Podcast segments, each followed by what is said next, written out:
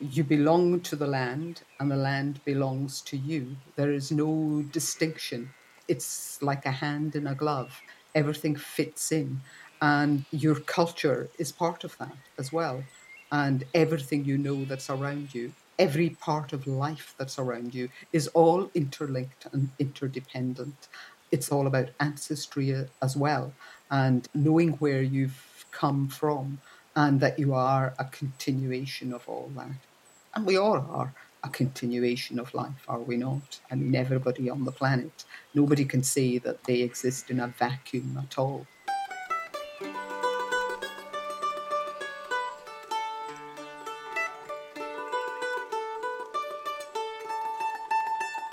This is Landed from Farmerama.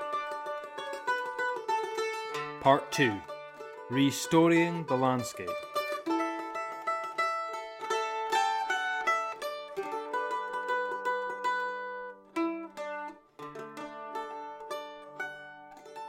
My name's Col. I'm a farmer's son from the Scottish Highlands. Last year, I moved back to our family farm to help steer it in more agroecological directions. Farming is in a period of rapid change at the moment. As I see it, our current trajectory is towards ever greater separation between humans and nature, with industrial mega farms on one hand and supposedly unproductive, peopleless wilderness on the other. Over the past year, I found myself questioning whether our current relationship to the land is inevitable, or whether there are alternatives. It's been a lifelong dream to return to my family's farm and to be part of building a fair and just agroecological future, nourishing both the earth and the local community. I always thought the small family farm model was how we'd get there, but I've come to realise that this model has challenges that are hard to solve and rarely talked about. Succession, for one. Who will take over when the farmer retires? A love of farming isn't always genetic, and land values mean that most people with an interest in farming are priced out and unable to find secure access to land. Then, even when everything does fall into place and you're running a thriving business, for the most part, the great food that agroecological farms produce is limited to an elite few who can access it. All of these tensions paint a picture that is far from just. And then, Last summer, I came across a statement which shook a lot of my long held beliefs to their core. The small family farm is a colonial concept. To me, this was one of the most jarring and counterintuitive things I'd read in years. After all, the small family farm was a model that I'd always just assumed was the ideal, both historically and when imagining into the future.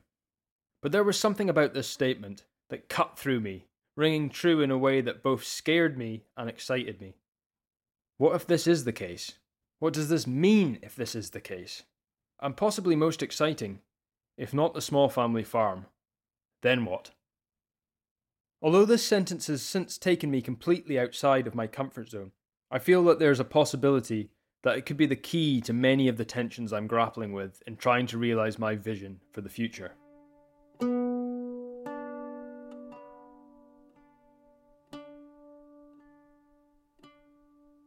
The small family farm is a colonial concept. Okay, let's have a think about what this might mean. When we describe something as colonial, what are we actually talking about? I've found a few different definitions. Colonialism is a practice of domination which involves the subjugation of one people to another. Stanford Encyclopedia of Philosophy. Colonialism is the practice by which a powerful country directly controls less powerful countries and uses their resources to increase its own power and wealth. Collins Dictionary. Control by one power over a dependent area or people. Merriam Webster. So, what does that mean here, on this farm, here in the Highlands? In what way might the small family farm be a colonial concept? If it is, what came before the family farm? And how was that shift to our current model part of a colonial project?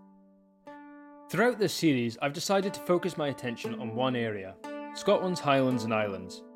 I made this choice for no other reason than this is where I am and that this is the place that I call home. By digging where I stand, I'm hoping to understand how the land and the way we relate to it has been shaped by colonialism. But although my location here is specific, echoes of what's happened here in the Highlands and Islands can be found all across the globe.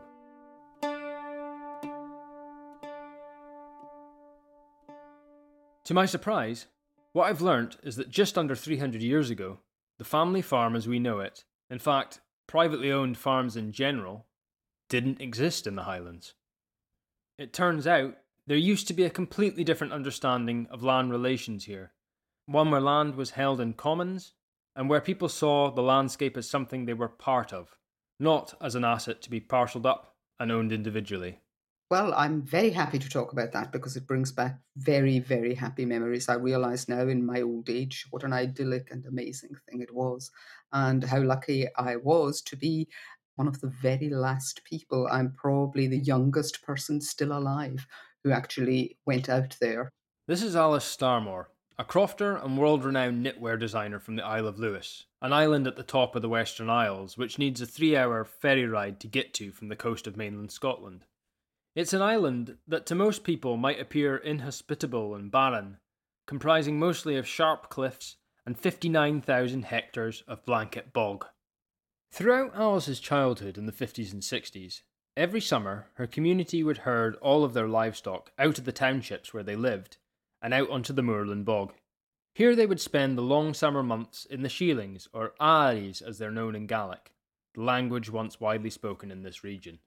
So they had to walk for about 10 miles, mm, sometimes a bit more than that, maybe 12 miles out into the moor, going through the town with the cattle and your pots and pans, with the imrich, as it was called, all the belongings that you took out to the Aari to stay there for about six to eight weeks in the summertime. By the time I was doing that, there were obviously vehicles around, and so things went out in trucks. But the cattle didn't. We didn't have cattle trailers, and the cattle actually were walked out.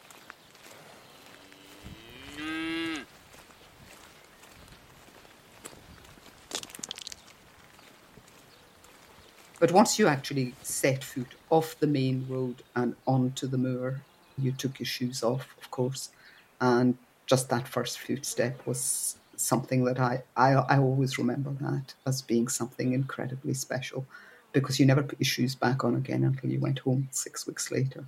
And that footstep, that that taking off of the shoes represented to me just enormous freedom, a kind of throwing away of every care that anyone might have.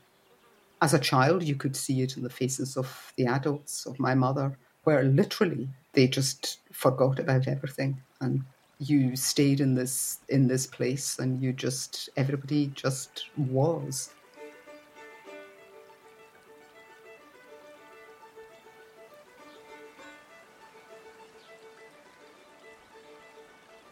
There was always something happening and there was always laughter.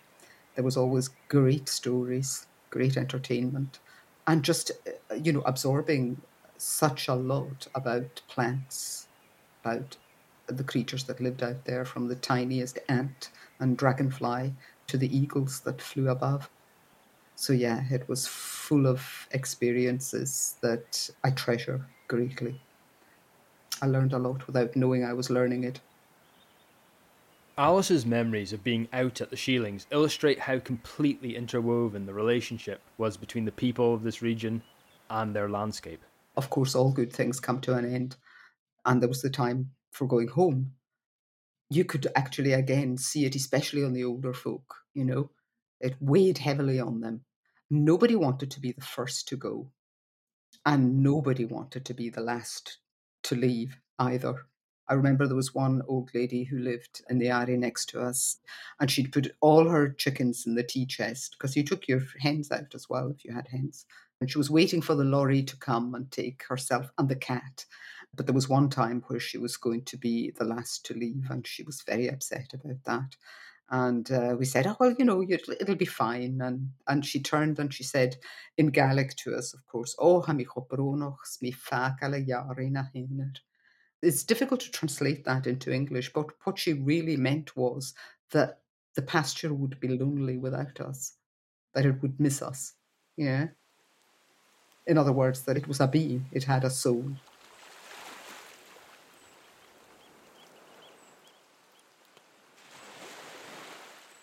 and it's true that it did. And the centre of that soul in every Gary, I think, was the loch. They were always based around a loch. If not a loch, then quite a substantial body of water, a, a stream or a, a, a burn of some kind, because you needed water, obviously. You needed to have water nearby. And uh, we had a beautiful loch. It was called Loch Braijack. That was the heart and soul of the place you took your blankets out and everybody washed the blankets in the, in the summertime. Everybody fetched water from the loch, and the loch was somewhere on a good day where you ended up sitting around and, and the kids, you know, we would splash around, catch little minnows and sticklebacks and play in the water, and uh, and the adults would be chatting by by the loch side. So yeah, that was the heart and soul, and it truly it truly had a soul, and I guess we all thought of it as having its own thoughts. And when I go back to it now, I, it's it it it kind of just sings.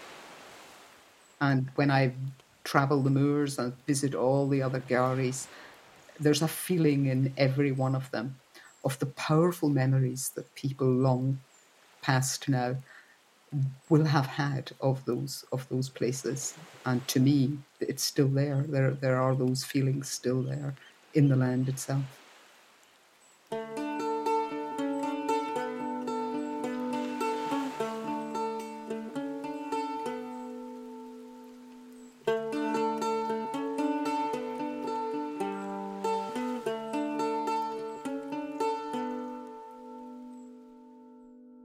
The Highlands and Islands were pretty much the last place to be assimilated into what we know today as modern Britain.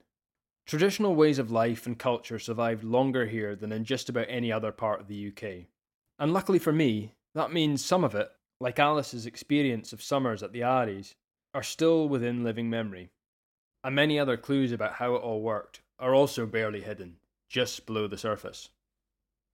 Up until the mid 18th century, society here was structured around what was called the clan system. Maybe you've seen Braveheart, or learnt about the clans at school. The clans were loosely connected kinship groups across the Highlands and Islands, who are most known today for liking their tartan, bagpipes, and having a good fight. As Scots, we tend to know quite a lot about how they died, but we seem to know less about how they lived. I've learnt that clans were not families in the modern sense. Whole villages, known as townships, were the organising unit of Gaelic society, rather than the individual households of today. Although each township was quite distinct, they would work together not at a farm scale, but at a landscape scale, in the form of a clan's territory. And this territory could stretch for hundreds of miles. The way people worked the land was not based on land ownership, but instead was structured around communal working and common land. This is something I've discovered is common to many Indigenous communities around the world. Also, in common with many Indigenous societies, the people here, the Gaels, had a relationship with the land and with the sea that was reciprocal and culturally rich. At the heart of the traditional way of life for the Gaels was the shieling system, which Alice described earlier. This is a form of what's called transhumance, which happens all across the world a seasonal movement of people and their livestock.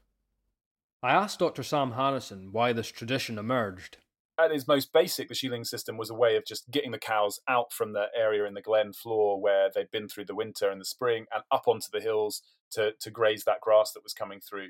But it was a much more complex system than that it was really finely balanced to the ecosystem because the fact that the cattle went up into the hills and the way that the cattle graze by just non-selectively eating everything and their, their big feet and the way that their dung is, is an excellent way of creating manure. So that process of grazing cattle in the hills didn't just graze the hills, it improved the biodiversity within the hill.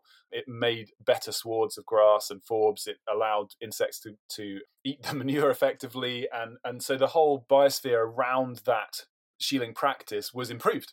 So for me, even just that part, that ecological story of the shieling is an excellent story about a well balanced relationship with a particular local ecosystem. So it seems that there's much to learn from the traditional ways of the shielings that could be applied to agroecology. It might be tempting to focus on the farming practices and the environmental wins and then move on. But what I've learned from talking to Alice was that the shielings were so much more than a functional necessity. I've learnt that the Gaels knew their territory intimately. They believed that they were part of that territory rather than something separate or above it. They gave names to every feature in it, and they had the knowledge and skills to make use of every part of it. They understood exactly how to navigate through it, how the landscape would change with the seasons, and what opportunities or dangers these changes brought with them. There are two important Gaelic words that perfectly capture this connection between a people, their landscape, and their culture. Unfortunately, but perhaps unsurprisingly, they have no direct English translations. The first is Dúchas. Well, Dúchas, it's quite complex. Essentially, the meaning of Dúchas is a feeling of belonging, where everything is is is linked, completely linked, where you belong to the land and the land belongs to you. There is no distinction. It's it's like a hand in a glove. Everything fits in, and uh, your culture is is part of that as well. And everything you know that's around you, every part of life that's around you, is all interlinked and interdependent and uh, it's all about ancestry uh, as well and uh, knowing where you've come from and that you are a continuation of all that. Dúchas goes hand in hand with another concept, Dualchas. Dualchas is basically what you learn from your ancestors, what you learn from the people before you, and how you keep that practice going, as it were, not in a deliberate kind of way, but it's an accumulation of all the knowledge that you've absorbed from your parents, from your from your culture, and the way that you use it.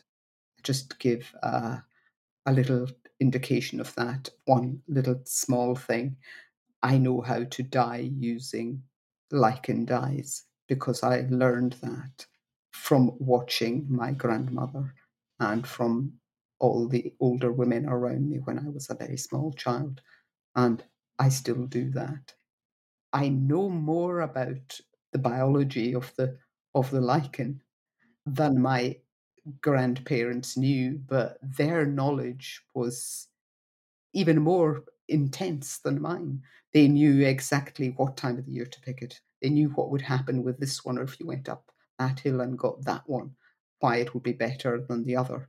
Although their knowledge wasn't what we would call strictly academic, it was very, very cultural and very precious and very important. And uh, and so that is what Dualchas is.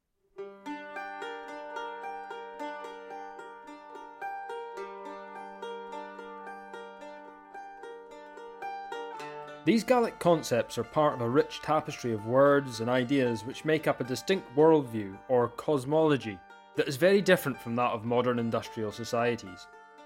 Across the globe and in other indigenous cultures, you'll find similar concepts expressing these kinds of interconnectedness and respect for the type of traditional knowledge that Alice talks about.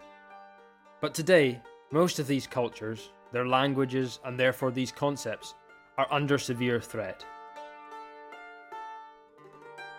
As anthropologist Wade Davis puts it, a language, of course, is not merely a set of grammatical rules or a vocabulary. It is a flash of the human spirit, the vehicle by which the soul of a particular culture comes into the material world. Every language is an old growth forest of the mind, a watershed of thought, an ecosystem of spiritual possibilities. These possibilities are fast disappearing.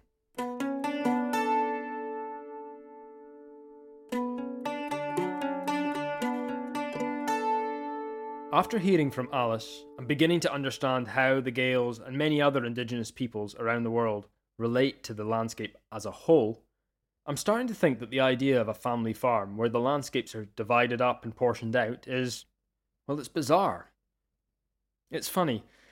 In the world of regenerative agriculture and agroecology, I sometimes hear and have myself often used phrases like, the farm is an ecosystem but finding out more about the ways that the world's indigenous peoples live within their whole landscape completely shatters this idea. An ecosystem is an ecosystem. You can't just cut out a little part of it, the farm, and treat that as a whole. So, how did we get here? How did we get to a point where today the existence of the family farm feels so fundamental and unquestionable, when not so long ago it was completely unknown to the people of this land?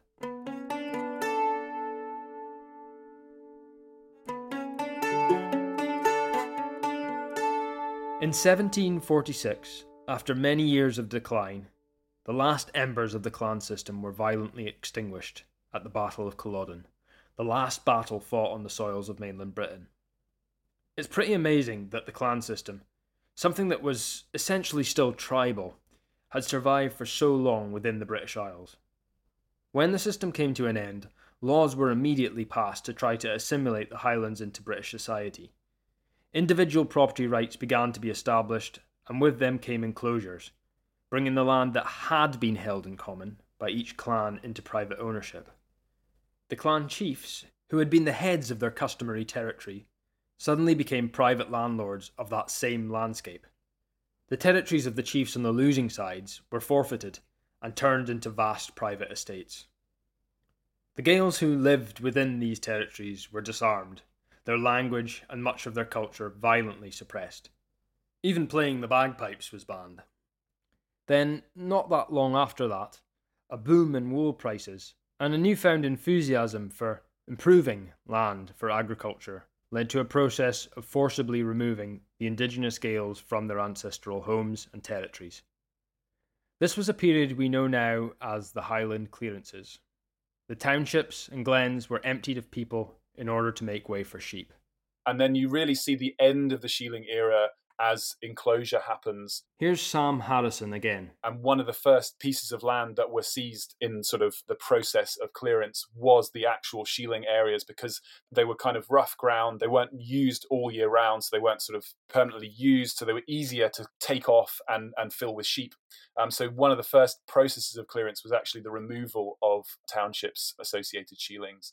And then really the shieling system collapsed as the ways of life you know pre-clearance ways of life were then removed as everyone was sort of pushed onto crofts and away from these communal townships. When these people were being dispossessed from their ancestral lands, they would often invoke their customary right of duchas, which they believed was being violated. But of course, this indigenous law was not recognised. Across the globe, other groups have been subjected to similar processes, where indigenous populations are dispossessed of their lands and private property is established where there was none before, where traditional customs, beliefs, land relations, and laws are held in little to no regard, processes that are now broadly recognised as colonial. Dr. Ian McKinnon is a researcher who studies the land based cultural practices and traditional belief systems of the Gaels. He's come to believe that these colonial patterns played out here as well. There's been a history of marginalisation, and the people who've been responsible for that territorial marginalisation and forms of cultural denigration were explicitly describing that as acts of colonisation. So James VI, when he ordered the plantation of Lewis by the Fife adventurers, described it as the colonisation of the island. You had at least one of the commissioners for the forfeited estates saying, "We're going to establish a colony in the Highlands with this land that we've we've got." And then people like Sir John Sinclair, the first president of the Board of Agriculture, the forerunner of DEFRA today, saying what we're doing in, in the Highlands is part of a grand project of domestic colonisation, you know, to make this a productive part of the mother country. So the destruction of traditional Gaelic ways of life can, and I'm increasingly believing should, be understood as an act of colonisation. The colonisation of the Highlands and Islands, of the land, and in more general sense, of the people who lived here and their culture what there has been over the course of the last three or four hundred years, but particularly the last 150 years, is for Gaelic Scotland cultural devastation. There's very little left, or comparatively very little left, both in terms of social relations and cultural norms. It's as a result of this process of colonisation that the family farm, as we know it, has come into being.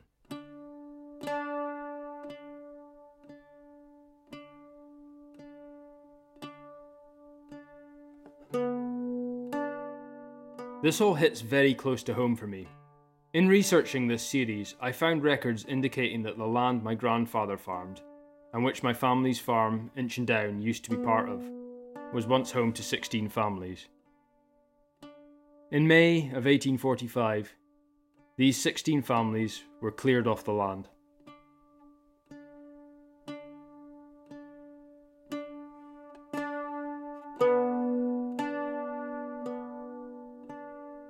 30 foot in diameter, 6 foot tall. It's a huge thing. And I was told when I was looking into it variously from different people that it was a memorial to the Clan MacGillivray itself, that it was a Bronze Age clearance cairn. Runich Sandilands is a writer, Gaelic translator, and cartographer living on the shores of Loch Ness in an area called Strathnairn. Nearby, there's a huge clearance cairn, a pile of rubble formed from houses destroyed during the Highland clearances. And yet, today, in the area, few people are aware of its true origins. The story was really that a new owner, an industrialist, a tycoon, um, had come and taken over the estate, the Dunmaglass estate. It was kind of at a time when, when the whole system was changing and, and the Highland sporting estates were a fashionable asset to have. So what happened was that within four to five years of his arrival, seven townships, really a settled community of people, had been disbanded and their homes burned and these stones piled up. It was kind of amazing to me how easily people could become disassociated from the history of their own place, really. And um, it sort of begged the question why? Why and um, what happened on my doorstep? And why didn't the people who live here really kind of know what had happened? In researching these things, you can ask what processes are at play and what the missing narratives are. I'd come across a, a quote from a French theorist that stayed with me and, and seemed apposite here. It was that after a while, the colonizer doesn't have to be in the room, since all the work of destroying the reflection in the mirror has been done. This story is just one example of how the processes of colonisation here in the Highlands and Islands have caused us to forget. So much so that many people here today have come to see the disintegration of Gaelic culture and language as an inevitable part of modernity and progress. A view that again seems to be found in other indigenous cultures across the world, which have been marginalised by colonial forces. I've encountered all sorts of people from Gaelic speaking families to teachers to people who've lived, you know, and their ancestors have lived here for centuries who have a very negative attitude towards Gaelic. And I think that's largely the kinds of processes that colonization and, and the destruction, you know, the, the focused destruction of the Gaelic language for centuries has had the result of people really not thinking that it's worthwhile, you know, encouraging their children not to learn Gaelic, I found a recent study which looked at the last Gaelic strongholds in the Highlands and Islands and found that only 4% of children entering primary school in these places could understand or speak Gaelic. This is one of the world's most institutionally supported minority languages, and yet it's still on the brink of disappearing. Around the world today, around 7,000 languages are spoken, but half of them, a full 50%, along with their respective cultures, are likely to disappear within the next few decades if things continue as they are. And what's really scary about this is it seems that cultural diversity, indigenous languages, and biodiversity are all directly linked. While only 5% of the world's population are recognised as indigenous, these people protect 80% of global biodiversity. Wherever there are indigenous peoples, there appears to be a corresponding haven of biodiversity having language to describe something allows for attention and care. It's an idea Robert Macfarlane's written about really nicely in his book, and he says words are not just a means to describe, but also a way to know and to love it. If we lose the rich lexis, then we risk impoverishing our relationship with nature and place. What we cannot describe, we cannot, in some senses, see. The loss of these languages and the interwoven cultural practices and traditional knowledge including that of the Gaels, is concerning not just for sentimental reasons, but because it has a real impact on our ability to live in balance with the ecosystems that we're all part of. Turning back to the farm, my farm, the reason I started to ask these questions in the first place, I think about the things that have already been lost right here at Inchindown. The Gaelic language is no longer spoken in this area. I don't speak Gaelic myself, what kinds of wildlife and biodiversity have been lost along with it? I probably won't ever know.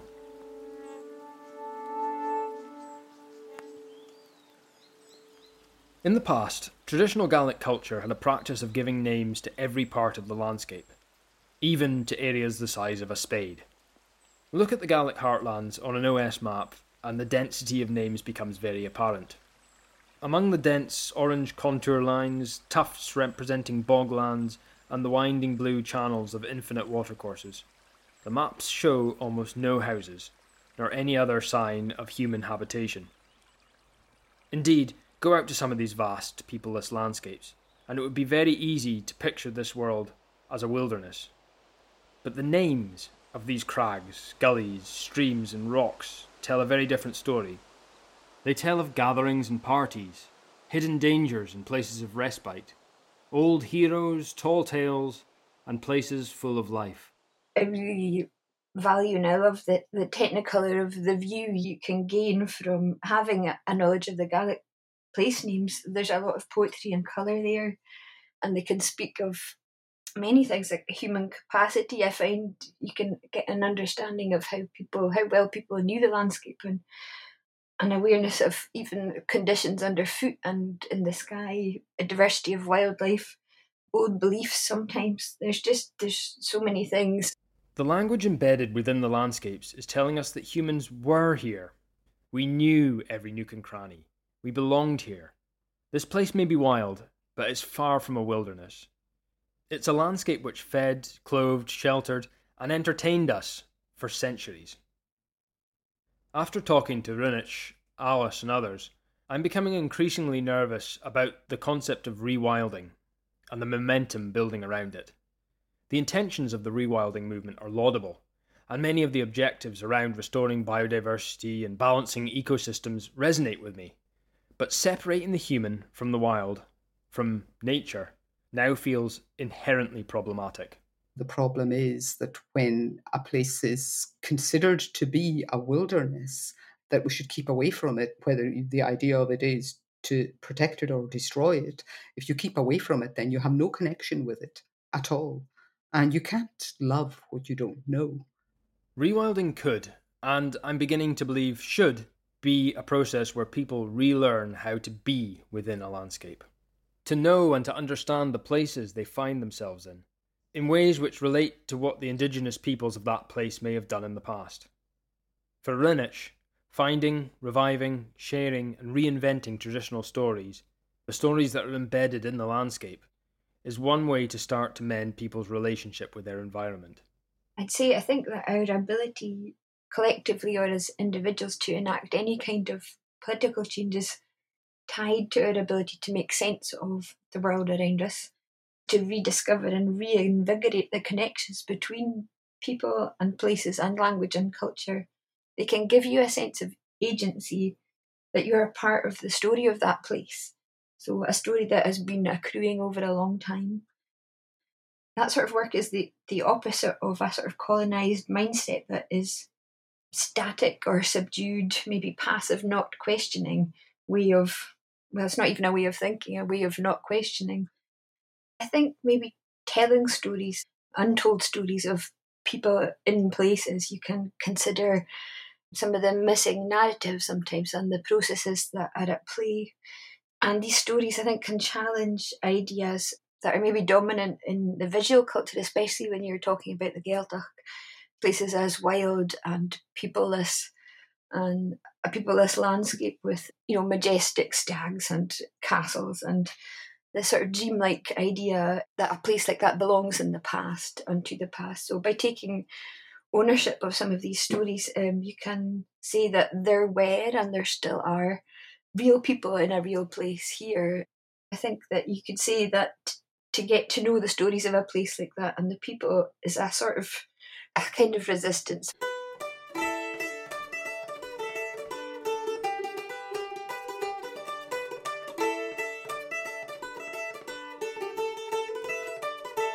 I think that those underpinning cosmological forces and that difference and that sense of understanding the world in a way that, you know, for instance, isn't individualistically led, isn't mechanistically led, but is seeing the world and its interconnections and in terms of our relationships with with human and with more than human nature in particular ways, but which have resonance with other indigenous cultures.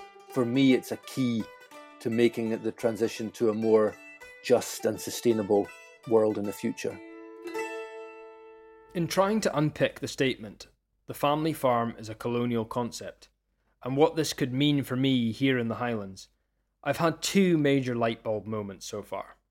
Firstly, the realization that the family farm and private property as we know it didn't exist here just a few hundred years ago. Secondly, in trying to learn about what came before the family farm structure here, I've come to understand about just how interwoven Gaelic language, culture, and relationships with the land were. And the more I looked into these two things, the more I came to understand how much they overlap. Even today. If you get that map of Scotland back out and mark on it the last remaining enclaves where Gaelic is still spoken as a living language, then mark onto it the areas of land that are collectively owned, both the few remaining historic commons or from the new wave of community buyouts that have been springing up across the Highlands and Islands in recent decades you'll quickly see a correlation that is pretty hard to ignore. Clearly, as you've said, it's a thing. It's a thing that community land ownership is on fire, is spreading, is established in those parts of Scotland where the Gaelic language is least weak, still has some societal presence, and in those areas, as I understand it, where the use and management of common grazings are still strongest. And I, I think that's true in large parts of the islands. We're starting to see communities coming together to proactively push for collective land ownership and a revival of the commons, with community woodlands, housing, and energy initiatives all taking off. While this is most apparent in those areas where Gaelic is still spoken, there are also signs that it's spreading elsewhere. I think of what's happened in terms of the spread of the idea of property rights, of a certain kind of property rights, a private property rights, and the diminution of Gaelic concepts and ways of relating to land associated with Gael society is coming like a wave over Scotland and heading out. And the last area that it reached has been the Western Isles.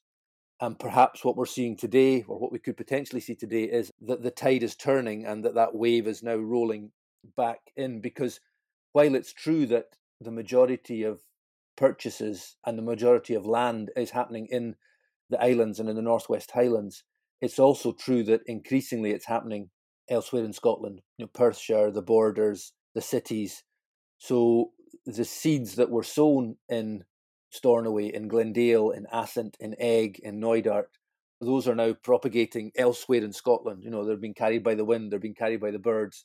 We're seeing that good stuff beginning to happen elsewhere and people beginning to grapple with the responsibilities of taking care of their own places, their own surroundings, their own relationships in a new way. So we're starting to see a revival of community land ownership in Scotland in response to some big modern day challenges. Could there also be space for a revival of the old shieling system Alice told us about earlier on? in response to the big issues currently facing modern agriculture. When Sam Harrison founded the Shieling Project in 2015, his goal was to help people explore their relationships with the land, both now and into the future, by building connections with traditional Gaelic culture, shieling practices, and ways of life. I think the shieling is really important thing to understand today. I think it needs to be understood without too much romanticism or kind of um, simplicity. So it wasn't easy. um, and although it was beautiful and wonderful, it was really hard work, as anybody who's uh, looked after cattle or, or gone on, had long, long periods of time living in the hills will know. We shouldn't look at it simplistically to say, oh, we should just return to a shieling system. But I do think that it has a real bearing on how we think about using our landscape productively. You know, what particular types of livestock you know what breeds of livestock you know not just thinking about well cows are very well suited to the highland hills but what types of cows are suited to the highland hills so as we think about how we might utilize the agricultural landscape that we've got as well as improve biodiversity as well as be rewilding and repeopling places then the shieling is a great story because it's right here. We have a history of it. You know we don't need to reinvent the wheel. We have some guidance about well okay so a seasonal cattle based grazing of the of the mountains actually improved the biodiversity. And and you know people like Frank Fraser Darling documented the kind of loss of biodiversity that happened when the shieling system ended so you know we've got a really great example that we can adapt into a sort of modern sense to look at that balance between agriculture biodiversity and productivity. And when we look at which animals we might use and what breeds we might use, you know, there's some great examples there in our history. When I think about my agroecological vision for the future, what excites me about the work people like Sam are doing is that it demonstrates that this indigenous land management system is agroecology, in action and at scale. This is both a food production system and a way of life where rewilding and repeopling can complement one another.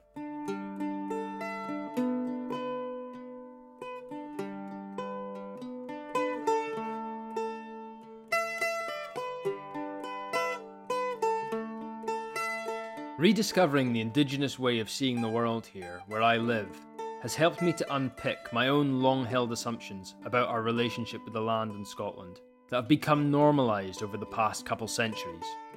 In revisiting this area's history and exploring different narratives about how things have been, I feel I'm starting to decolonise my view of the landscape around me. If the family farm is a colonial concept, the seeds for something different something that's not colonial, could already be here in the stories of our past. I'd like to think that there's a a quiet revolutionary kind of power to, to finding the fun and the beauty in the shared value of these stories within your own places. Places that you can call home and it's important to say I think maybe as well um, home for whoever wants to call it home. I couldn't agree more with what Runich just said. Looking to the past does not have to mean closing ourselves off or shutting people out. Anyone can connect with a place through learning its stories, but it needs to be done in ways that are inclusive, outward looking, and relevant. I think becoming placed or developing a sense of place or re indigenizing, I think is a really, really interesting and powerful concept at the moment. I think it carries quite a lot of historical baggage that we need to be quite careful about. We really need to rethink what it might mean to have a sense of place because, by our very nature, we're extremely mobile people. And if we're going to define having a sense of place as attached to an ethnicity, then unfortunately we're going down a route effectively leads to racism and fascism. We need to be looking to a future where a sense of place is not about where you're from who your ancestors were, but what you do living in the place that you live. And so it's about actions rather than about ethnicity. And so that whole debate, I think, is really important and really live and causes lots of people to get quite um, het up and excited, which is a good thing. But it's, I think it's a really, really important thing to be thinking about now in terms of what we're hoping a sustainable future might look like in the Highlands is groups of people who are really committed to living here and they might be from all sorts of different places. And so we have to envisage a sense of place that is inclusive and dynamic and that doesn't repeat some of the kind of exclusions, this is my place, not your place type of dynamics that have occurred. And I think we are obliged for future generations to institute a profound transformation, another profound transformation, because it's already happened. We're living in the debris of our traditional society, we're living in the wreckage and we need to reconstitute something from that wreckage that doesn't exclude or fence people out, but supports people to come in and be part of that reconstituting process. That's what I'd like to see happening.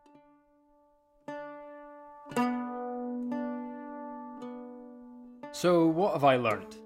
I've learnt to look at the history of my home through the lens of colonialism. That here in the north of Scotland, the small family farm was part of a process that snuffed out a different way of living, farming, and existing in the Highlands. But the concept of the family farm has become so entrenched and unquestioned that my whole life I'd believed the narrative that this is the way that things have always been done. How could I have been so convinced by a story that just isn't that convincing? This dominance of the family farm in the landscape and in our collective imagination can only make sense because of the abrupt suppression of indigenous Gaelic practices, culture, and language from the fall of the clan system and the Highland clearances, and the following couple of centuries of gradual, often voluntary, decline and forgetting. It occurs to me that succession, one of the key vulnerabilities of family farms, isn't an issue within a clan. A collective township level ownership structure is so much more resilient and puts much less pressure on individuals or individual families. And at the same time, it opens up access to land for many more people within the local community. There just isn't any sense of isolation. Alice's memories of her summers at the Shielings are filled with community. They're a far cry from the solitary existence of many farmers today. Of course, in many ways, it's great to be able to call the shots and do what you want to on your own land. But what I'm realizing is that maybe the costs of individual ownership can be far, far greater than any benefits.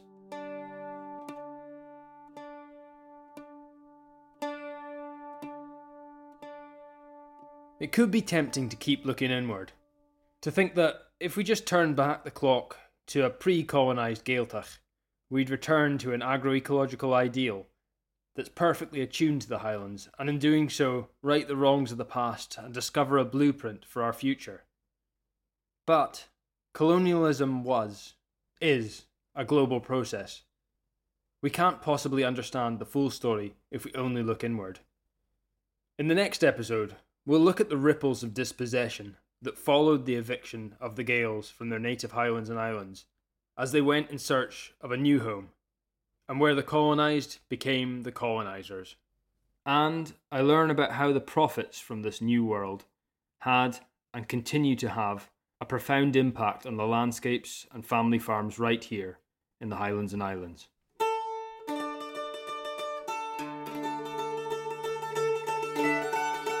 Landed is produced by Col Gordon and Katie Revell, with executive producer Abby Rose.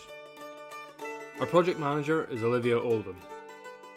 Huge thanks to Josina Calliste for her guidance and input, and to Sarah Nicholas for all her help and support. Thanks also to Joe Barrett. The music for Landed is by Dagger Gordon and me, Col Gordon. Funding for the project was provided by the funding platform Necessity. Farmerama is committed to keeping all our episodes free and to paying our team a living wage. To do so, we rely on the support of you, our community of listeners. If you'd like to help us make more podcasts, you can become a patron at patreon.com slash farmerama. This episode features Alice Starmore, Sam Harrison, Ian McKinnon, and Runich Sandilands.